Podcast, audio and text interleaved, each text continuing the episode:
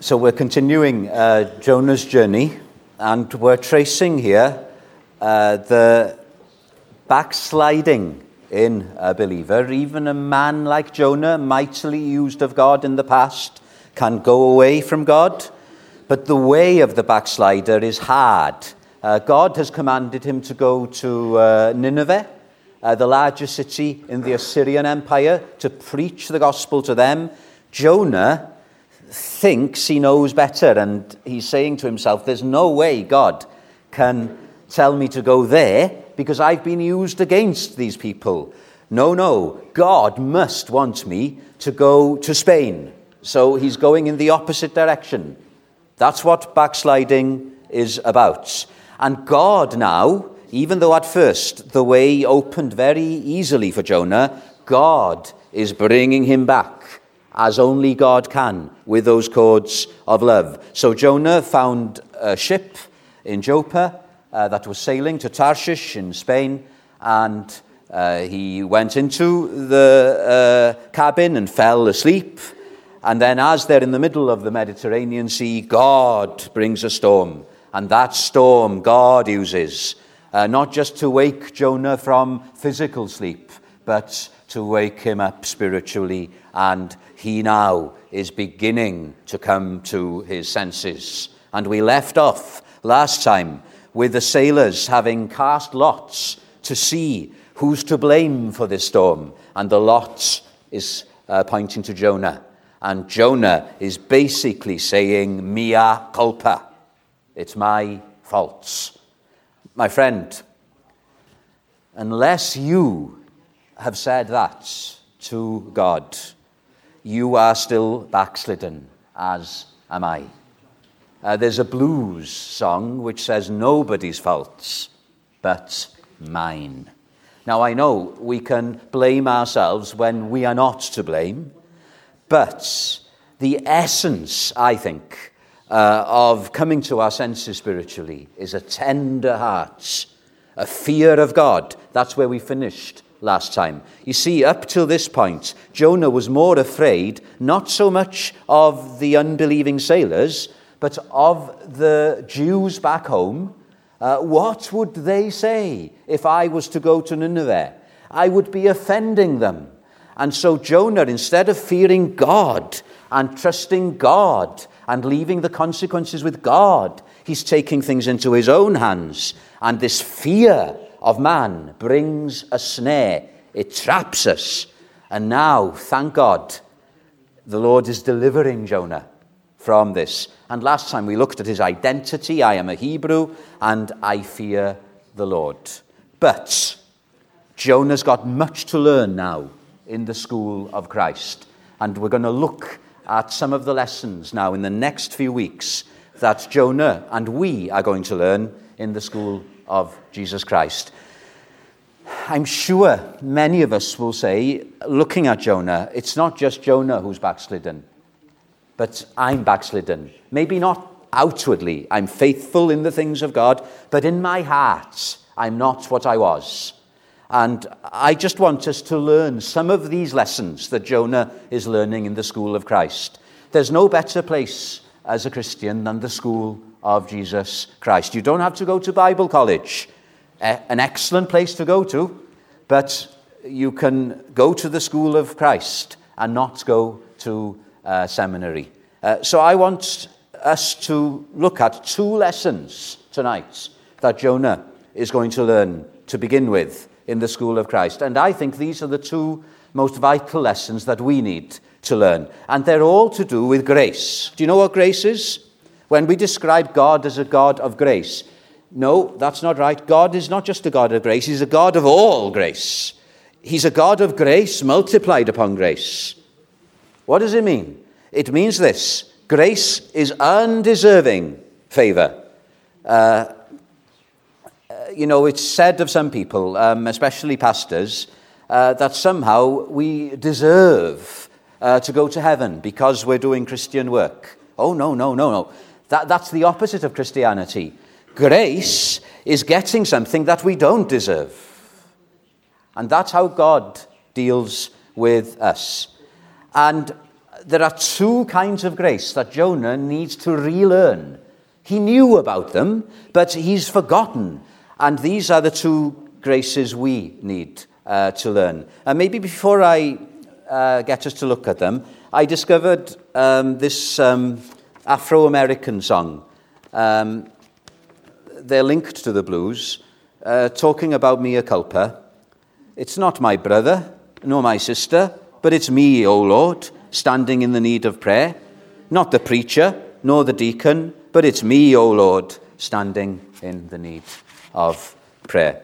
Well, let's look first at what I want to call general grace. Um, in the old uh, books, it's called common grace. I don't like the word common grace.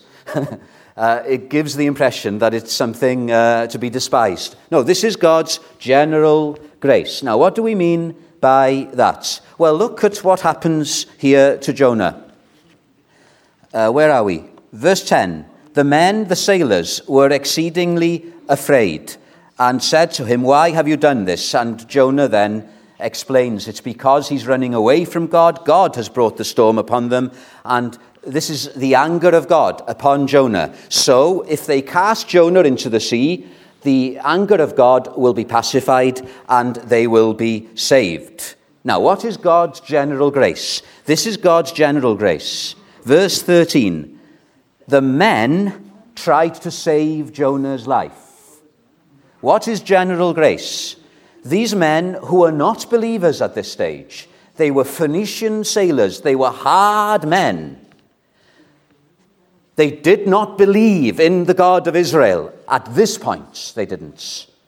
God's general grace is His undeserving favor upon everybody, believer and unbeliever. There is no distinction. And what amazes me here is this uh, one commentator describes it the mariner's mercy. Mariners is an old fashioned word for sailors. The mariner's mercy. So these are people who are not believers.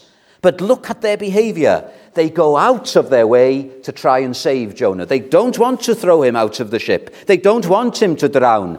They try to row him to dry land. Uh, so if you look at um, the words, I think the New King James is bringing it out. In verse 13, nevertheless, the men rowed hard.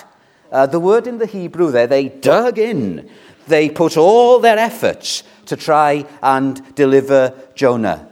But they could not, for the sea continued to grow more tempestuous against them. Didn't Jonah need to learn this lesson? That unbelievers are still human beings.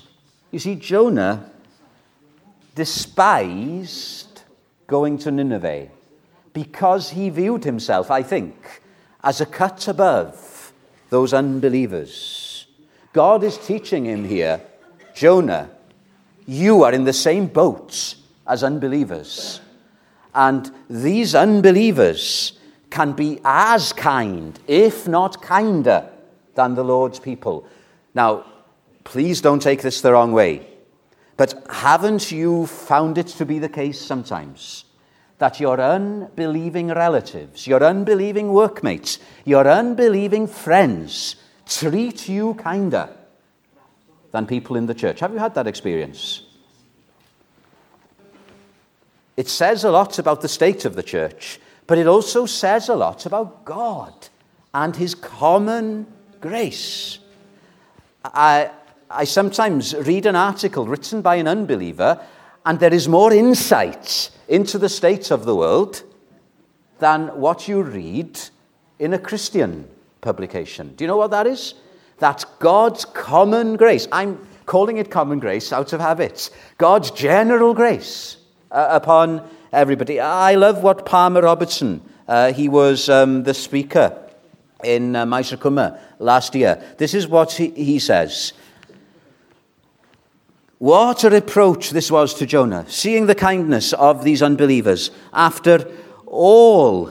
Uh, the reason that he was on the ship was the hardness of heart that he had towards Gentiles. He, the believer, closes his heart towards uh, the massive metropolis of Nineveh.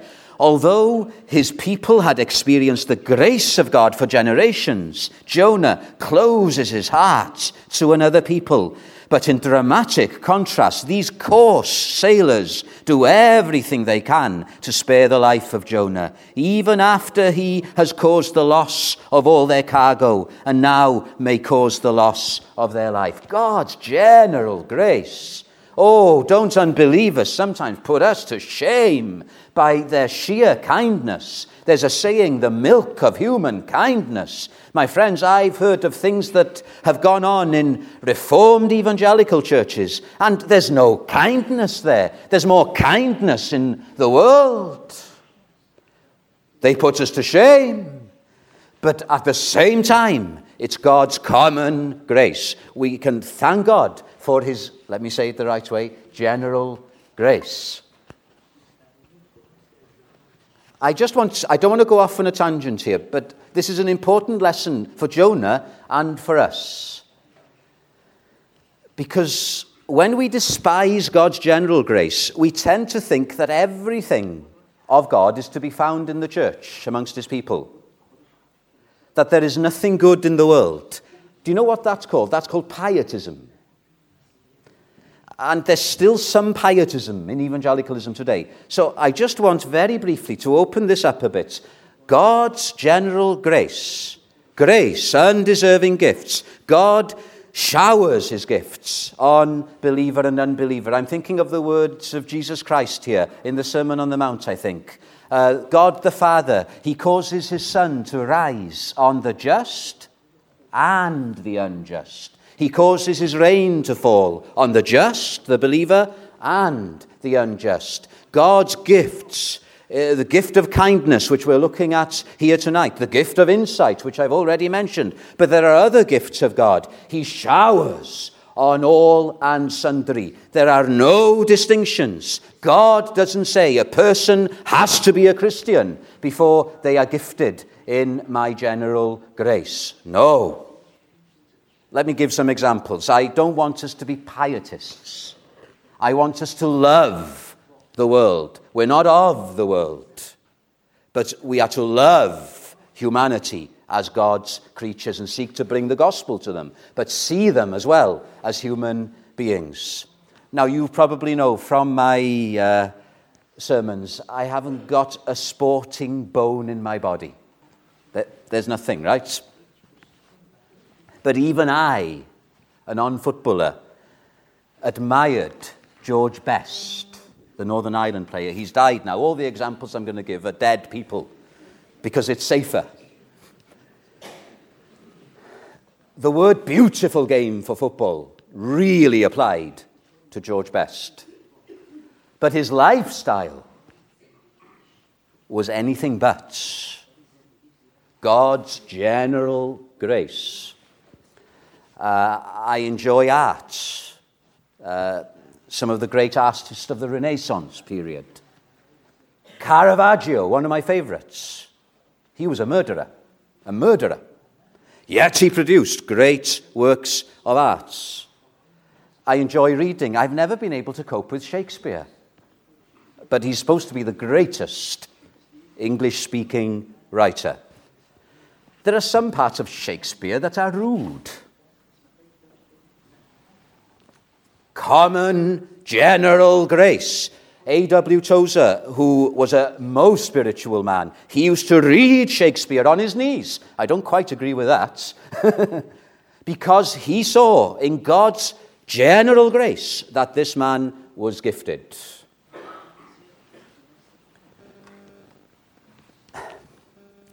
I've got to get us to think. I'm mentioning dead people. Don't you like singing? One of the greatest voices of the last century, Freddie Mercury. His lifestyle was very immoral. Common grace. God showers his gifts upon all and sundry. And what we can do then is enjoy God's world and take the good things of God without condoning the particular lifestyle of the people. So, Jonah here, he shouldn't have been worried. Were these sailors godly men? Could he be in the same boat as such and such people? General grace. I don't want to take that too far, but it is a lesson we constantly need to learn. Uh, appreciating God's general grace. Uh, did you enjoy singing uh, that uh, first hymn? I really love uh, that alternative version because we don't have this stanza in the version in Christian hymns of How Great Thou Art. When through the woods and forest glades I wander and hear the birds sing sweetly in the trees, when I look down from lofty mountain grandeur and hear the brook and feel the gentle breeze, enjoying God in his creation. That's slightly different from common grace. But we sang in the third hymn, Horatius Bonar's words, praise in the common, the everyday things of life, its goings out and ins. Now, sometimes I have young Christians, people who are young in the faith, ask me, should I watch something? Should I listen to something? Should I read something? Should I go somewhere? And more often than not, I refuse to answer yes or no. Because unless the Bible tells us, we are not bound. But what I do say is something along these lines Can you do this? And ask God's blessing. That's, that, that's common grace, isn't it? we use the world and are not abused by the world. General grace. I find that more challenging than a list of rules. And incidentally, if I was to give you a list of things you could do and couldn't do, the problem is, even the things I would allow you to do, you'd still do in a sinful way if it was done out of the wrong reasons. Now, that's the first thing God's common grace, general grace. But the second lesson that Jonah has to learn here, uh, this is even more important, and you can guess what it is. It's God's special grace. God's special grace. So, God's general grace is his gift upon everybody, unbeliever or uh, believer. But his special grace, as the word says, is just for believers. Right? Just for believers. And uh, here, oh, this is a wonderful uh, sign. Uh, Jesus Christ, when he was here on earth, he said, the sign of Jonah. In another place, he said, I am the greater than Jonah. So we see in what these sailors do to Jonah a sign of the special grace of God in Jesus Christ. So what happens? They are so kind to him God's general grace, but they can't row him to dry land. So in the end, they have to hurl him into the sea. So they picked him up, verse 15, and threw him into the sea, and the sea ceased from its raging. Now, what is there in those words uh, pointing to God's special grace? There is a theological word, and it's substitution. Substitution substitutionary sacrifice, substitutionary love. What do I mean by that? Let's think of examples. Substitution. It means a person standing in the place of another person. So Jonah is saying, This storm is God's righteous anger against us, and it needs to be pacified. And if I'm thrown into the storm, that storm will go away. Um, ha, have you been horrified looking at these um, bushfires in Australia? It's really terrible, isn't it? And I'm even more moved, not horrified, moved by the actions of the firemen, and especially those who volunteered to be firemen and who've lost their own lives going into those fires to try and save other people. So you can imagine a fireman who doesn't live in a particular place, but to save the people of that place, He's substituted himself for them. He's gone into the fire in order to save them. Substitutionary love. It's an amazing thing. Uh, since I've said that we're not pietists, um, I'm going to give an example now of substitutionary love from a Charles Dickens novel. Now, we wouldn't sell Charles Dickens in our bookshop because it's a Christian bookshop. But, oh, Charles Dickens is wonderful at drawing different characters. Have you read his Tale of Two Cities? Uh, there are two characters there. They look the same. They look exactly the same. Uh, Charles Darnay and Sidney Carton. And it's written during the French Revolution when people were put to death by guillotine, one of the cruelest forms of death. And Charles Darnay is imprisoned in Paris. He's convicted and he's there in the cell awaiting execution. He's about to be guillotined. And then Sidney Carton, who loves Darnay, wants to save him. So what does he do? He sneaks into his cell and they swap clothes. And Darnay escapes. And his friend goes to the guillotine. Substitutionary love, substitutionary sacrifice. So Carton is killed so that Darnay can go free. Uh, it is a far, far better thing that I do than I have ever done. That's what he said. How much more better is what Jesus Christ did. So I think Jonah here, as an Israelite, would have remembered what happened on the Day of Atonement. On the day of Yom Kippur, what the Lord's people did once a year, they chose two lambs or two goats as a sacrifice, and one goat was put to death, and the blood of that goat was sprinkled upon the people to forgive their sins, and then the other goat, the priest or the high priest, laid his hands on that other goat and confessed the sins of all God's people upon it. And you know what that goat was called? The scapegoat. Good, isn't it? The scapegoat. And the scapegoat then was released into the wilderness as a sign. What was the sign? The sign was this as a result of the sacrifice of one goat, the sins of the people uh, are completely taken away. And isn't that what Jonah is a sign of here? it doesn't actually happen, but it's a sign. Uh, it does happen in the sense that the storm is quietened, but nothing happens to sin.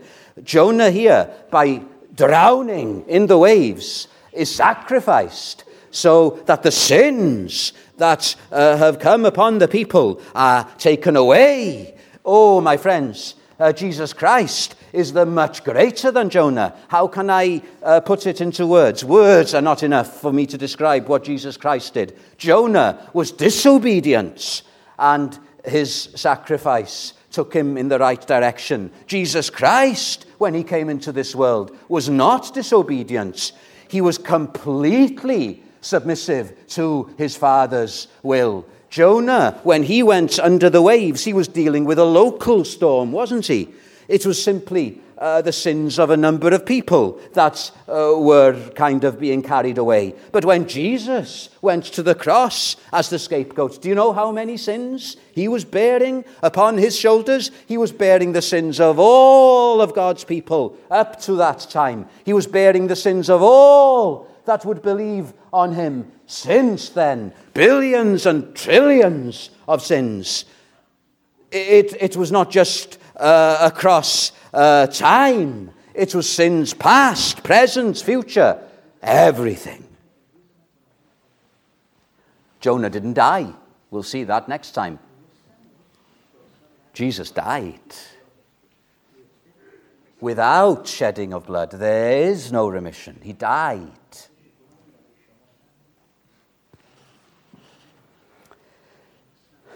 Jonah, when he was thrown into the deep, he didn't sink to the bottom. He was swallowed by a whale. Even if he would have sunk to the bottom, he still would have been found. As a scapegoat now, he still would have been found. When Jesus carries our sins, what, what does the hymn say? Living He loved me. Dying, He saved me. Buried, He carried my sins far away. Not just into the depths of the ocean, not just into the bottom of the ocean. What's the deepest ocean trench in the world? I'm thinking of my geography now. The Mariana Trench in the Pacific. Not even down to the depths of the Mariana Trench, because they could have been found. He took them to the bottomless place, because they're no more, no more. Wow, no more condemnation, because Jesus Christ has borne them all. Hallelujah. What a Savior. God's special grace. Don't you love God's general grace? I, I love the fact that our God is a God who showers his gifts upon all and sundry. I love that. But I love even more the fact that God, in his special grace, has dealt with me and with people like you in a completely undeserving way. That Jesus loved me and gave himself for me. He loved his church. Even though we're a motley crew that sometimes behaves worse than the unbelieving world, he still loves her. And having loved her, he will love her to the very end. Aren't you more amazed at his special grace? Uh, during the revival in Congo, they wrote to him, Oh, how the grace of God amazes me. I believe with all my heart that the two lessons we need to learn more than anything else in the school of Christ, if we are to return to the Lord, is the general grace of God, but his special grace more than other. I, I've got my therapy book here. Um, do you know what I write in this? If you don't mind me sharing this. I know those of you who are older struggle uh, with uh, uh, those of us who mention uh, uh, mental health in public, but this is the trend now. So, what I write in this is if I have an automatic thought, you know, if you have an anxious thought come to you, I've got to write what evidence is there that proves this thought, and then I've got to write what evidence disproves this thought. It's very helpful, very helpful. Is there anybody here this evening who has spiritual automatic thoughts? Is there anybody here? I know some of you have shared with me over the years. Do you have horrible thoughts that because you've sinned, that you are not loved by Jesus Christ? Or worse, you are not saved because you've sinned? Is there somebody tormented by that horrible automatic thoughts. You can't do anything about it. It just comes to you. Sometimes it's the devil, sometimes it's just you. What do you do? You do the same as I do here. You look at the evidence. What proves this thought? Well, it's obvious. I am a sinner. I fall into sin. Williams Pantycelyn said, Do you forgive falling a hundred times to the same sin? I am a sinner. You are sinners. But this is what I want to mention. Then, what's the evidence that disproves it? Do you know what? The special grace of God in Jesus Christ. What do you do when these horrible thoughts come upon you? When you have doubts, when you have uh, an oppression because you feel yourself to be full of sin? What do you do? You don't hide from the fact, you confess that you're a sinner. But and this is the but. You take that sin and you look to Jesus Christ. And what's the evidence there? Do you know what the evidence is there? The evidence is this He has taken my sin, and He has borne the punishments. And the wrath of God has poured itself out on Him, and there's not one drop left to fall on me. And all I've got now are devilish thoughts or my own OCD, which has a spiritual effect on me. Isn't that spiritual therapy for you? You see, cognitive behavioral therapy isn't new. It's in the Bible. It's, it's in the Old Testament. Can, can I? I've got um, Toplady coming out of me morning and evening at the moment, but uh, it was a difficult hymn to sing because it's not like uh, it's not light, is it? But that second hymn, th- this is what you've got to do. This is why the special grace of God is so, so precious. From where has this fear and unbelief come from?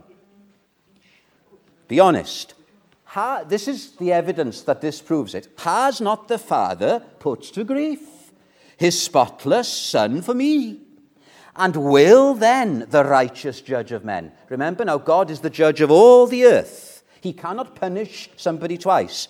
Will the righteous judge of men condemn me for that debt of sin which Lord was charged on the? He can't do it. He can't. God would have to go against his character. And then Toplady, I'm sure Toplady was doing this therapy, you know. Complete atonement, complete, thou hast made, and to the utmost thou hast paid, whate'er thy people owed. And here it is again, this cognitive behavioral therapy. How then can wrath on me take place if sheltered in thy righteousness and sprinkled with thy blood? I've been discharged, set free, free not to do what I want, but to serve Jesus Christ. My conscience isn't bound to people and the fears and expectations of people, even God's people. My conscience now is bound to the Word of God. That's freedom for you.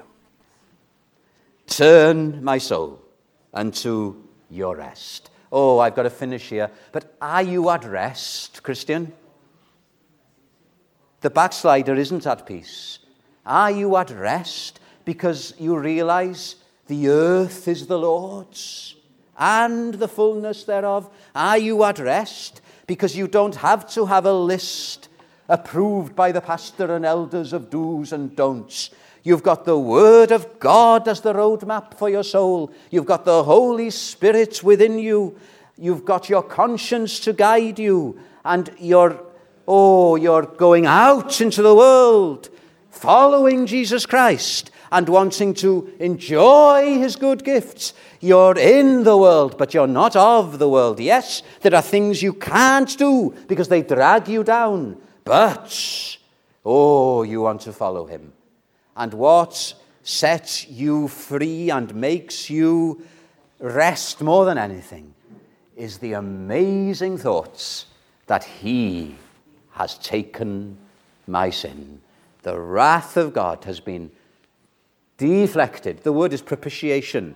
Uh, it means the wrath of God pacified, the wrath of God turned away because Jesus Christ is my shield and protector. You know, we're not going through this world alone. We're not going through this world as a pathetic group of people uh, forever getting into our ghettos, forever apologizing for what we believe in. We are going through this world with the protection of Jesus Christ. We are going through this world as an army of the people of God. And we are going through this world with Jesus leading.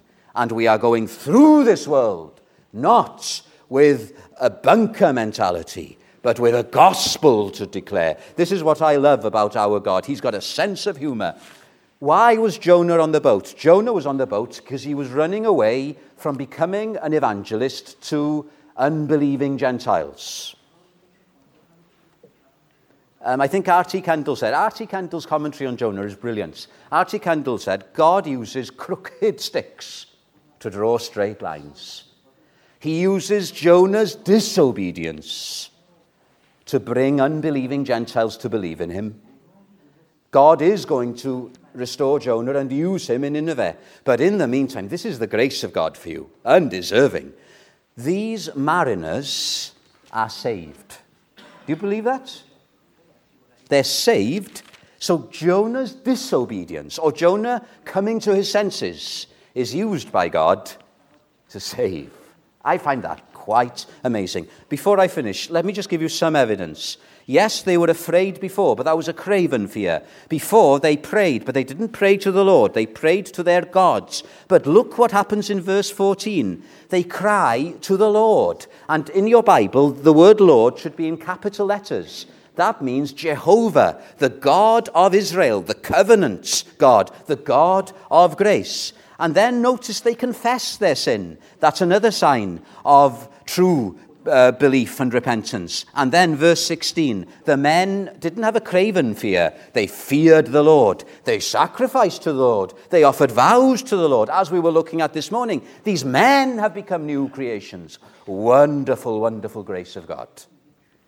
There are some examples from church history, you know. Um, uh, this is what one person says Jonah's anti missionary activity has resulted in the conversion of non Israelites. And God can use our anti evangelism even to bring people. What a God. Um, let me just give you some examples and then I'll say the Amen. I think it was during the 18th century revivals, either George Whitefield or Daniel Rowland or Howell Harris. You can correct me at the end. I've given you enough options. Somebody was making fun of one of those preachers. They mimicked them before a crowd of young people. You can imagine, can't you, young people doing this? And you know what?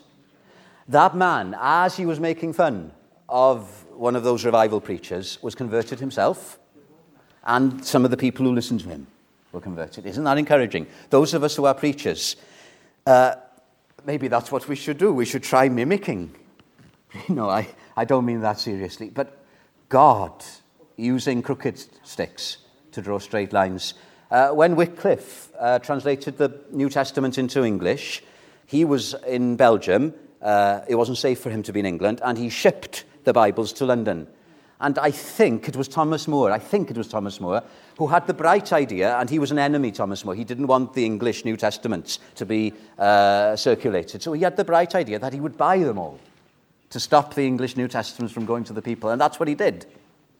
And lo and behold, because they'd all been bought, Wycliffe had to print more and send even more over.